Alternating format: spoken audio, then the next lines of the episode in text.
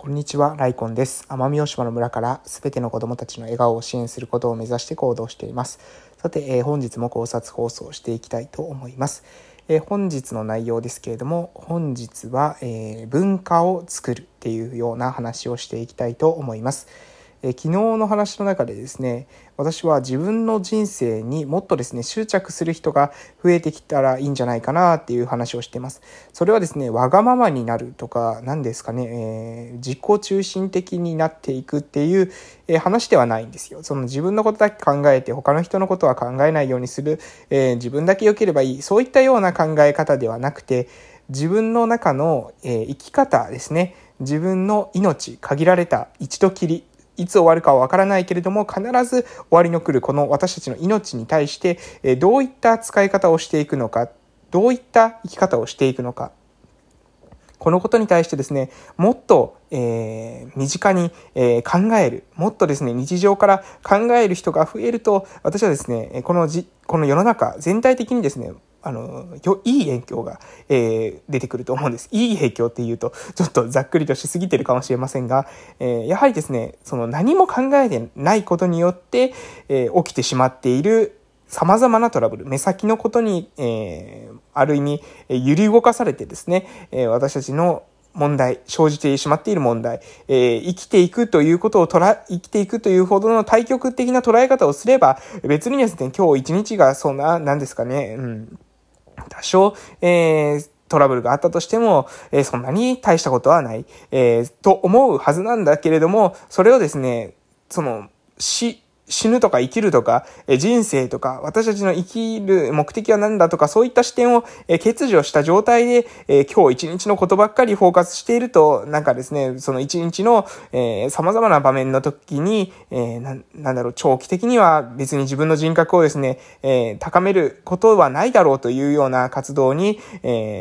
労力を割いてしまう。えー、なんですかね、そこに、え、自分のうん、本当に大切なものを優先できずに、えー、別にそれは本当に必要なのかなっていうことに時間を費やしてしまう。えこういうことがあるから私はですね、自分の人生に対する問いというのを、えもっとね、みんなが身近に、え考えていただける、うん、そういった、え機会が持てたらいいんじゃないな、かなというふうに思っているわけです。で、えそんなことを言って言ってもですね、まだこれ抽象的な話ですので、私のですね、具体的な話っていうのも少し交えていこうかなと思います。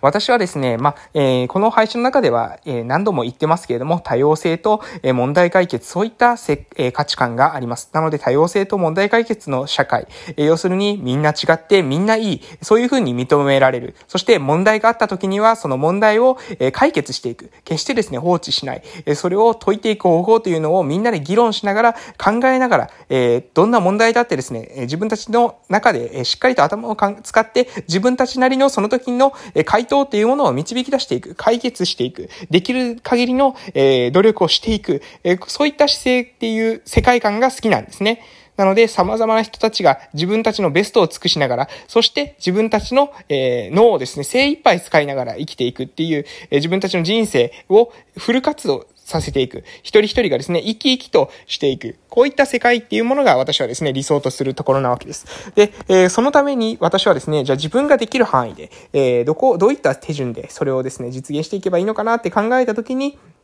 え3つのですね、短期目標、えー、を立てました。で、その3つの短期目標の1つというのが、えー、まずが地元の復興、地元の活性化、えー、地方創生というような、え分野の目標ですね。これが一つ目です。で、これに向けて今、私はですね、鹿児島県の奄美大島の某村で地域おこし協力隊という活動をしています。そして、二つ目に、リハビリテーションを再定義するということ。リハビリテーション、私はですね、言語聴覚士という資格を持ってますが、リハビリテーションの考え方っていうのが、もっとですね、世の中に広まるといいなというふうに思ってます。じゃあ、リハビリテーションの考え方とは何かっていうと、一言で言うとですね、リハビリテーションの考え方というのは、自分らしく生きる。これにですね、つきます。自自立して私たちが自分らしく生きる。自立というのは自分の選択を自分でするということですね。重要な自分の人生における選択、これをですね、自分で選択することができる。えこれが自立した状態。そして、えそういった自分らしく生きるという環境をできるだけ環境調整含めて、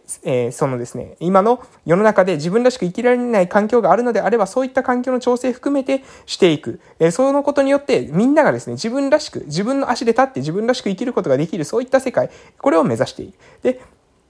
そのための具体的な活動として私はですね、YouTube チャンネルで、今、チームでですね、S リハ塾というリハビリテーションのチャンネルを運営しています。1年間、1年半くらいからですね、え、運営してましても、チャンネル登録者数も、え、3000人を超えたところでございます。え、今後ともですね、毎日活動していこうと思っております。そして3つ目。3つ目がですね、私が思い描いている最後のですね、まあ、いわゆる3期目標の3つ目は、子供の支援をするということですね。小児の支援をしていく。子供たちの支援をする。これはですね、これに向けてもですね、具体的な活動としては、現在はですね、まだ私のその地域おこし協力隊の活動とも合わせて、村の子供たちの支援というのにもう直接ですね、入らせていただいております。小学校では特別支援学級の支援に入らせていただいてますし、あとはですね、えー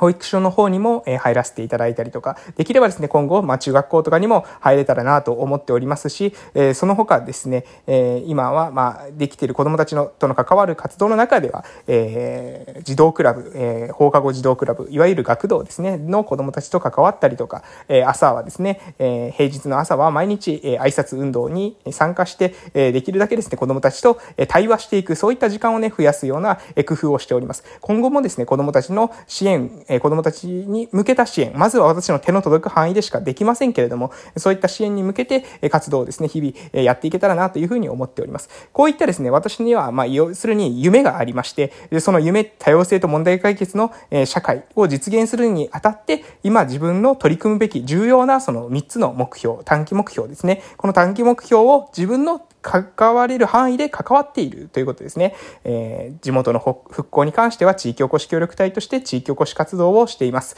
えー、リハビリテーションを再定義するという短期目標、えー、2つ目の短期目標に関しましては、スリハ塾という YouTube チャンネルを運用しております。そして3つ目の子供たちの支援に関しても直接ですね、今も小学校とか保育所とか、え入れる範囲で関われる範囲でしかないですけれども、え関わらせていただくっていうことをしています。つまり私はですね、こうやって自分の人生、自分の目標を立てて、で、そのためにそれを達成していくためのことを、えー、これを達成していく必要があるって思った時にそれをですね、また3つ立てて、で、その上でその、そこにですね、時間を割いていっているということです。今ですね、今この時点で私はもうできる範囲で自分の、えー、その、みし、えー、た戦いというか、自分の人生の問いに向かって、えー、進んでいるというわけです。で、私がですね、この今、うん、そうですね、3つ、え、関わってます。え3つとも関わっていますが、えー、この中でですね、やっていく中で、最近ですね、見えてきたことがあります。そしてその多様性と問題解決、これはずっと私の心の根っこにあるんですけども、これを達成していくために、まあ、短期目標を立てました。ね、短期目標を立てたんですけども、その短期目標を達成していく上で、この3つ、3つともにですね、必要なことがあるなっていうのを、えー、強く思ってます。それは何かというと、えー、文化を作っていくってことですね。文化を作る。これがですね、もう非常に、え、本質的。一言で言うならば、え新しくですね、例えば、うん、そうですね、私がなぜ多様性と問題解決の社会を目指すのか。というと、現在の社会が多様性と問題解決の社会でないというふうに私が問題意識を感じているからですね。多様性というのはみんな違ってみんないい。ですけれども、私たちの、まだこの社会にはですね、みんな違ってみんないいというふうに思われない、そういったような空気感が、えー、漂っているように思っています。えー、なので、えー、そういうふうに思えない。みんな違ってみんないいというふうに思えないという空気感っていうのは、これはある意味文化ですね。時代の空気でございます。で、えこれに対して私は違和感を持っている。そしてそれを解決したいというふうに思っている。そして、え問題解決ということに関しても、これがですね、まだ、え社会の中で、えー、何ですかね、うん、みんなが、えそれが必要だと、本当に心の中から思っているようには、私には感じていないわけです。問題を放置する。え、間違った意見があったとしても、それに反対する勇気をみんなが持ち合わせていない。これもですね、やはり、えー、文化じゃないかなと思います。要するに、多様性と、えー、多様性の文化もできていないし、問題解決の文化というのもできていない。えー、同様に先ほど言った3つのことに関してもですね、地元の復興、これもですね、十分に行われていないというふうに私は感じています。リハビリテーションに関しても、自分らしく生きるということを前提にまだデザインされていない。そして子供たちの支援、これはですね、まだまだ、えー、十分だとは言えないというふうに私は感じています。なので、これですね、すべて、えー、もうすでに達成されているというものではないわけですね。これすべて今からさらにやっていかないといけないというふうに思っていく、いるものでございます。で、そういったものをやっていくためには、文化を作っていく。これはですね、非常に重要なわけです。みんながですね、そういうふうに思う。みんながそれが必要だなというふうに思った時に、私たちっていうのはですね、まあこの人類、力を発揮します。人類というのは言語を操ることができますし、人類というのはみんなのそのイメージ、自分のです、みんなのですね、そのイマジネーション、えー、を共有することができます。こういった理想像を描く、こういったビジョンを描くっていう時に、みんながですね、そのビジョンを、えー、共有していくことができます。なので、えー、私はですね、その多様性とか問題解決の社会、ね、えー、地元の復興していく社会、そして、えー、リハビリテーション、自分らしく生きていく、みんながそういうふうに思える、そういった社会、子供たちの支援をしていくことが本当に必要だね、だよね。それをやっていくことによって、えー、未来が豊かになる。未来が豊かになるってことは、人類が豊かになるってこと。そしてそれは私たちのためになることだよね、というふうにみんなが思っていく。そういうような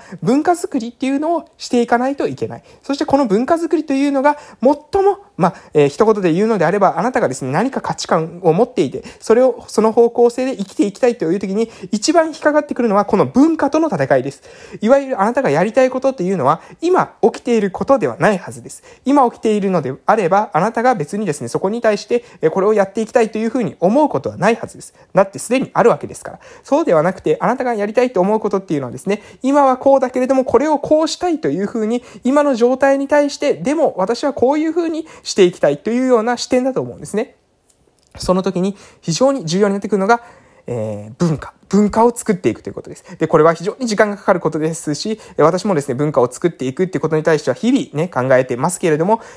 えー、重要だということをですね、ぜひ、えー、押さえていただきたいなというふうに思いましたので、今日はこういった配信をさせていただきました。それではお時間ですので終わらせていただきたいと思います。またお会いしましょう。失礼しました。